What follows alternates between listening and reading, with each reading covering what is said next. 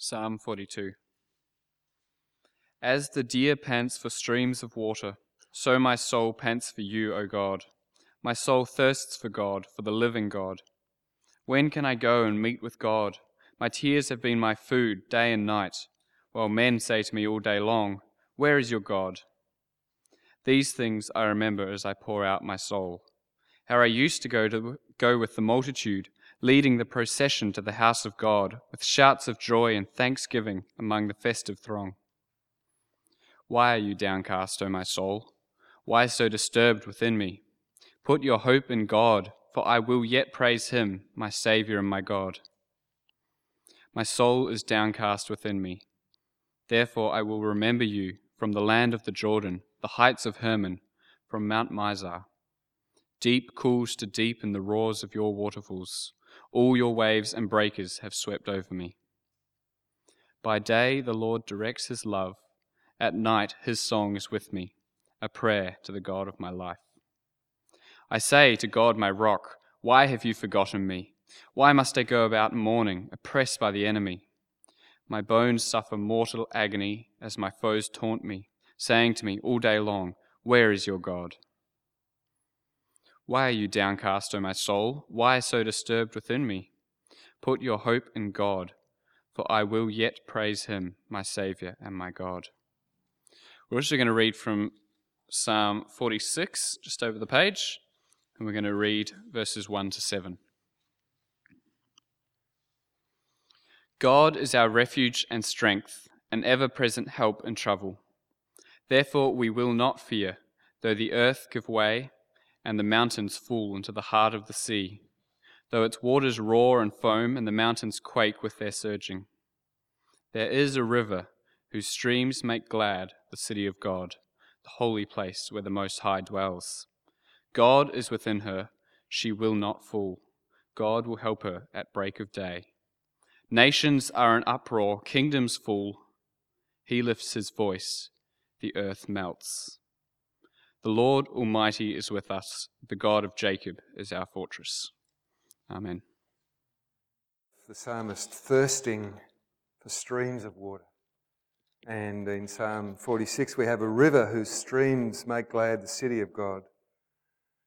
Uh, and then in Ezekiel 47, which is our text for tonight, Ezekiel 47, verses 1 to 12, we've got another picture of that same river. Uh, you might know that in Ezekiel 40 to 48, uh, there is a, a, massive section on uh, the new temple. Um, the whole of that section, the last nine chapters of Ezekiel, is devoted to a description of this temple. And chapter 47 is part of that. The man brought me back to the entrance of the temple, and I saw water coming out from under the threshold of the temple towards the east, for the temple faced east. The water was coming down from under the south side of the temple, south of the altar. He then brought me out through the north gate and led me round the outside to the outer gate facing east, and the water was flowing from the south side. As the man went eastward with a measuring line in his hand, he measured off a thousand cubits and led me through water that was ankle deep. He measured off another thousand cubits and led me through water that was knee deep. He measured off another thousand and led me through water that was up to the waist. He measured off another thousand, but now it was a river I could not cross because the water had risen and was deep enough to swim in. A river that no one could cross. He asked me, Son of man, do you see this? Then he led me back to the bank of the river. When I arrived there, I saw a great number of trees on each side of the river. He said to me, This water flows towards the eastern region and goes down into the Arabah, where it enters the sea. When it empties into the sea, the water there becomes fresh. Swarms of living creatures will live wherever the river, the river flows. There will be large numbers of fish because this water flows there and makes the salt water fresh. So where the river flows, everything will live. Fishermen will stand along the shore from Engedi to En. There will be places for the spreading of nets. The fish will be of many, many kinds, like the fish of the great sea. But the swamps and the marshes will not become fresh, they will be left for salt. Fruit trees of all kinds will grow on both banks of the river. Their leaves will not wither, nor will their fruit fail. Every month they will bear, because the water from the sanctuary flows to them. Their fruit will serve for food, and their leaves for healing.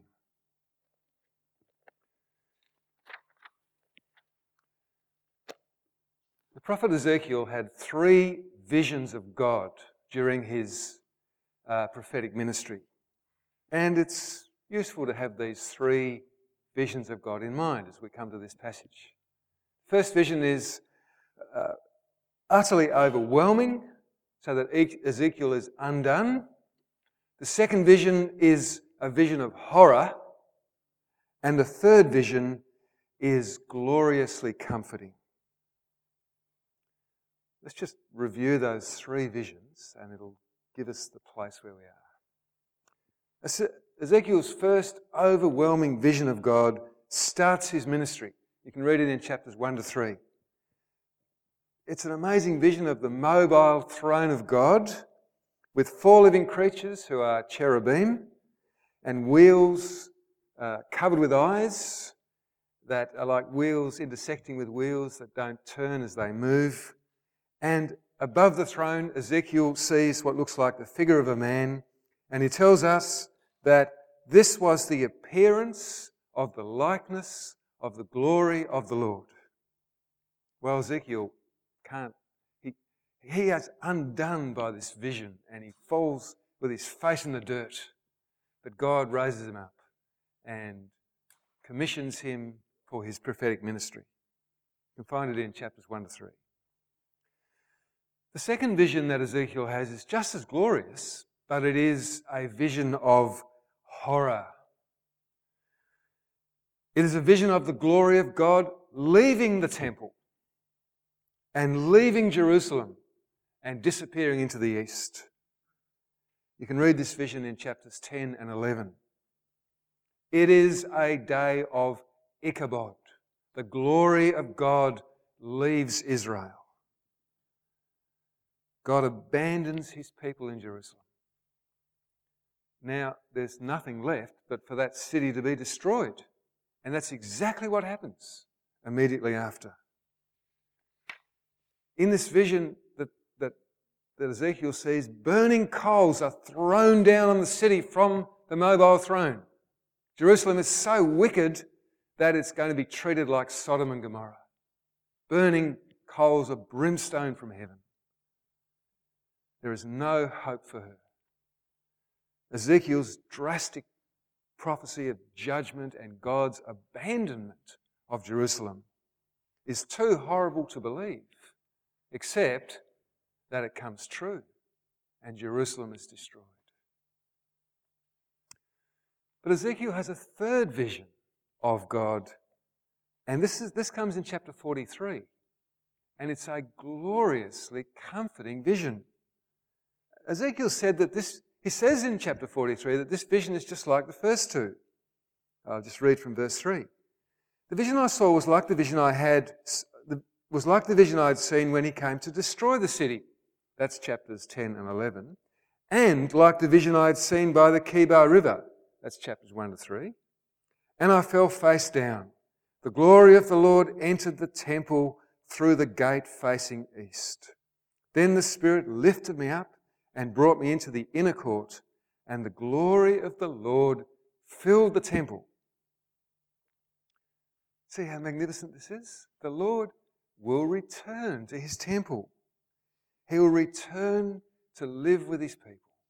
The very essence of Israel's religion is being with God, God dwelling in the midst of Israel. The evil of Israel had created a place where God could not live. They had they'd created a hell on earth. God departed from them, left them to their sin. But now Ezekiel sees God's presence returning to his people. Now there is great hope for the future. The Lord is returning to his temple. So So, what does it mean? Well, I think we can very confidently say that the temple described in chapters 40 to 48 of Ezekiel was never actually meant to be built as a physical structure. This is not a blueprint for a builder to build a new temple. Rather, Ezekiel is, is seeing this is, this is theology in pictures. Ezekiel is pointing not to a literal physical temple, but a, a, a spiritual temple. God dwelling with his people through Jesus Christ, through the ministry of the Holy Spirit. In Ezekiel 43, God enters the temple through the east gate, and then in chapter 44, God commands that the gate be closed, permanently closed. God's not going to go anywhere. He's going to live with his people. He's not never going to leave them again. And then we can trace this right down through the Bible and see the final result in Revelation 21 where it says, Then I saw a new heaven and a new earth, for the first heaven and the first earth had passed away, and there was no longer any sea. And I heard, a, I heard a loud voice from the throne saying, Now the dwelling of God is with men, and he will live with them. They will be his people, and God himself will be with them and be their God. He will wipe every tear from their eyes. There will be no more death or mourning or crying or pain, for the old order of things has passed away. In the new heavens and the new earth, we will be with God forever. He will be with us forever. So that's, that's the big picture. We are somewhere in that picture. We haven't reached the end yet, have we? But we are, we are somewhere there in that picture, in that big picture. Ezekiel 47 gives us a view of what God is doing right now in the world. So there's this river emerging from the temple. Uh, Ezekiel and his guide walk along the bank, you know, ankle deep, about, about every half kilometre or so, a thousand cubits, ankle deep, knee deep, waist deep. A river that's wide and deep, too, too great to, to cross even. And then the water drops down through the rough country to the east of Jerusalem and down into the Arabah, which is the Rift Valley in which the Jordan River flows. And it flows into the Dead Sea. And the Dead Sea becomes a sea of life with fish and fishermen and trees of life on its banks. This would have really stirred Ezekiel's hearers. You know, the, Dead Sea was regarded traditionally as the place of the judgment upon Sodom and Gomorrah. Uh, here is where God threw down brimstone upon Sodom and Gomorrah. The Dead Sea was the realm of the earth most clearly under God's curse. Here is the place of death. There's actually an ancient map called the Medeba map where uh, you've got a picture of fish swimming down the Jordan and they get close to the Dead Sea and they're horrified and they turn tail and swim back up. They can't, they can't conceive of getting into the Dead Sea. But now, but now, uh, now the Dead Sea is like the Garden of Paradise. It's like the Garden of Eden. It's the, the place of death becomes the place of life and bliss and healing. The place that fish avoided is now teeming with fish of all kinds. You see, it's a river of life, isn't it? The river is a river of life.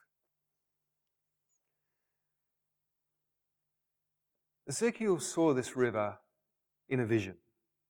And when you look at Revelation 22, the very last chapter of Scripture, it's plain that John also saw this same river. Let me just read from verses 1 and 2. Then the angel showed me the river of the water of life, as clear as crystal, flowing from the throne of God and of the Lamb, down the middle of the great street of the city. On each side of the river stood the tree of life bearing 12 crops of fruit, yielding its fruit every month. And the leaves of the tree are for the healing of the nations. See, it's just the same tree. It's the same river. It's the same trees, isn't it? Um, And we can use Revelation 22 to help us understand Ezekiel 47. So let's think about this river under two headings. The first heading is the source of this river. In Ezekiel's vision, the river emerges from the, the south side of the, the temple, behind, uh, from the altar. It's emerging from the Holy of Holies. The Holy of Holies, the, the very inner part of the temple, the place of, of sacrifice, the place of reconciliation. Once a year, the high priest would go into the Holy of Holies on the Day of Atonement to, to, to pray for the whole nation, to reconcile Israel to God. The water of life flows from the place of reconciliation and sacrifice, where God and people are brought together. From the place of sacrifice and reconciliation flows a stream that brings life wherever it goes. Now, I don't know about you, but I think immediately of the cross. The cross of Jesus Christ, the place of reconciliation and sacrifice from which life flows. And I think it's a valid connection to make. But the picture fits in a special way. When Jesus Christ was on earth, he was the new temple. He was the place of fellowship between God and man. He was God with us, Emmanuel. He was God and man in one person. He said that if anyone destroyed this temple, he would raise it up in three days. And he meant his body. While Jesus was on earth, he was this temple pictured in Ezekiel 47. The temple from which the river of life flowed. And so Jesus says to the Samaritan woman at the well, Whoever drinks the water I give him will never thirst again. Indeed, the water I give him will become a spring of water welling up to eternal life. At one of the feasts in Jerusalem, John, Jesus makes the same statement in John 7. Uh, Jesus stood up and said in a loud voice, If anyone is thirsty, let him come to me and drink. Whoever believes in me, as the scripture has said, streams of living water will flow from within him. By this he meant the Spirit, whom those who believed in him were later to receive. When Jesus was on earth, he was the temple, the, the, the place of communion between God and men and women and boys and girls. He, and when he hung on the cross, he was the temple of God on the cross. He was bearing the sins of all his people. He was giving himself as a sacrifice to reconcile us to God. And at the moment of his death, what happened to the, what happened to the curtain in the earthly temple? It was ripped from top to bottom At the moment of his death, access to God was opened up. Jesus himself is our peace. And now he's risen from the dead. He's on the throne with the Father in heaven, and he is still the source of that living water. So the picture in Revelation 22 Then the angel showed me the river of the water of life, as clear, as crystal, flowing from the throne of God and of the Lamb. Revelation 21 22. I did not see a temple in the city because the Lord God Almighty and the Lamb are its temple. The water of life, the gospel of Jesus Christ, the life giving, life changing work of the Holy Spirit still flows from the temple. It flows from our Lord Jesus Christ. And the invitation still goes out. Revelation 22 let him who, uh, let him who hears say, Come. Whoever is thirsty, let him come. And whoever wishes, let him take the free gift of the water of life. That's how the Bible ends. Let him take the free gift of the water of life. So, are you going to come to that river? Are you going to drink from it? It starts off as a trickle, ankle deep, knee deep, waist deep, then so deep and wide that no one can cross it. God's grace in Christ is long and deep and wide. It's a powerful river. It brings life wherever it goes. But you've got to come to the river. You've got to, you've got to paddle in it. And then you've got to uh, wade in it and dive into it and swim in it and drown in it so that you might die and be brought back to life, cleansed by that river. And then the river flows in you. Jesus said, The water I give him will come in him, a spring of life welling up to eternal life. Whoever believes in me, streams of living water will flow from within him. The river that flows in you is the work of the Holy Spirit. It becomes your life force. So don't just stand on the bank. Don't just let the river, don't, don't just watch the river roll past. Don't miss out on this amazing blessing. Trust in Jesus Christ, the source of the river of life. Develop a thirst for God.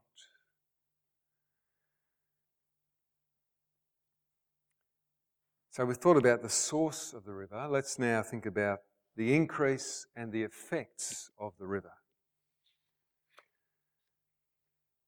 We've seen how the river increases, ankle deep all the way to so deep and wide that you can't cross it. The work of the gospel, as the Holy Spirit takes God's word and changes people's lives, is like that. It continues to grow. The church, when it started, was very small, but it has grown to include people from every tribe and language and people and nation. And Christ will continue to gather his church till the end of time. The river gets broader, the river gets deeper. And then it, it continues to grow in you as an individual as well. Um, the, the work of God, Jesus says it's like a spring that wells up in you to eternal life. Uh, it, the work of the Holy Spirit presses on your heart and your mind. It pushes you forward. It's an active principle. It's not just kind of a one off thing that happens, but it continues to have an effect. And we must thirst for this work of the Holy Spirit. Blessed are those who hunger and thirst for righteousness, for they will be filled. Remember the, the, the Psalm 42. Uh, As the deer pants for streams of water, so my soul pants for you, O God. My soul thirsts for God, for the living God. We need to learn how wide and long and high and deep is the love of Christ. To know this love that passes knowledge. We need to sometimes just be struck and say with Paul, Oh, the depths of the riches of the wisdom and knowledge of God. Have you had that experience? Don't just paddle in the shallows of this great stream, not realizing how wide and long and deep and high is the love of Christ. Do you, do you see? Do you see the effects of this river? The dead come alive and become fruitful. Where the gospel of Jesus Christ goes, with the power of the Holy Spirit, dead people are given life and bear fruit. Verse 21, uh, verse 7, 12 of Ezekiel 47. Fruit trees of all kinds will grow on both banks of the river. Their leaves will not wither, nor will their fruit fail. Every month they will bear, because the water from the sanctuary flows to them. Their fruit will serve for food, and their leaves for healing. Doesn't that remind you of Psalm 1?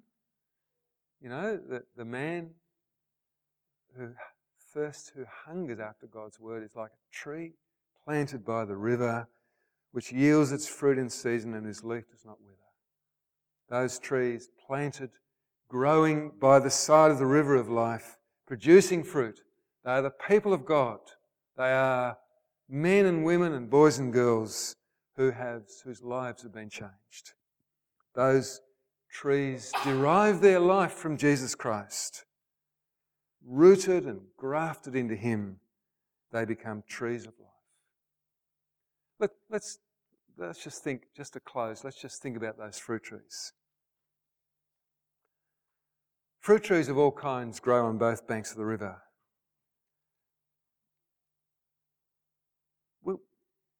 We're like fruit trees. We are, we are meant to bear fruit. These trees, these trees are amazingly fruitful, bearing every month because the water of the river of life flows to them. We're in the world to bear fruit. We are here to bring praise and glory to God. We, we are here to make a difference in the world. The fruit of these trees is to be food, and their leaves are for healing. Revelation 22 says that their leaves are for the healing of the nations. We're to bring the healing message of the gospel to the nations. Secondly, there are fruit trees of all kinds. We should expect, we should enjoy the fact that there is a wide diversity of gifts and fruit among us. And the same Spirit is working all of them. We should celebrate. It, it, it, it's a gift of the, the living water that flows from God Himself, the Holy Spirit. And then, thirdly, the fruit trees that grow on the bank of the river are fruitful. Why are they fruitful? They are fruitful because the water of the sanctuary flows to them. We must stay near to the source of life. It's no good planting yourself in the desert and expecting to grow fruit, is there? Stay near to God. Stay near to the means of grace that He's designed. Don't starve yourself of sustenance by missing out on, on prayer and Bible study and preaching and, and fellowship of God's people. And you know, missing out on these things will make you, ultimately, will make you fruitless. Ezekiel 47 gives us this magnificent picture. The Lord has returned to his temple. The Lord Jesus Christ has come to make us new. Today, the water of life flows from the throne of God to you by the power of the Holy Spirit. And the invitation goes out. Whoever is thirsty, let him come, and whoever wishes, let him take the free gift of the water of life. Hear the invitation. Drink from this water. Shall we pray?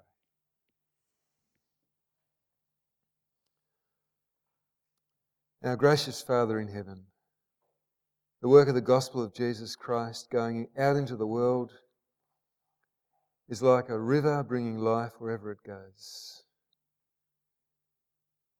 Lord, we thank you for that picture. We, we thank you that this is no ordinary river because it's bringing life to dead people. It testifies to, uh, to us of your powerful work in Christ Jesus, who died and who rose again so that we might enjoy new life. It testifies to us of the powerful work of your Holy Spirit, bringing life on the basis of what Christ has done. And so we can only praise you, Father, Son, and Holy Spirit and ask that you would continue to pour out the river of blessing upon us, we pray. In Jesus' name, Amen.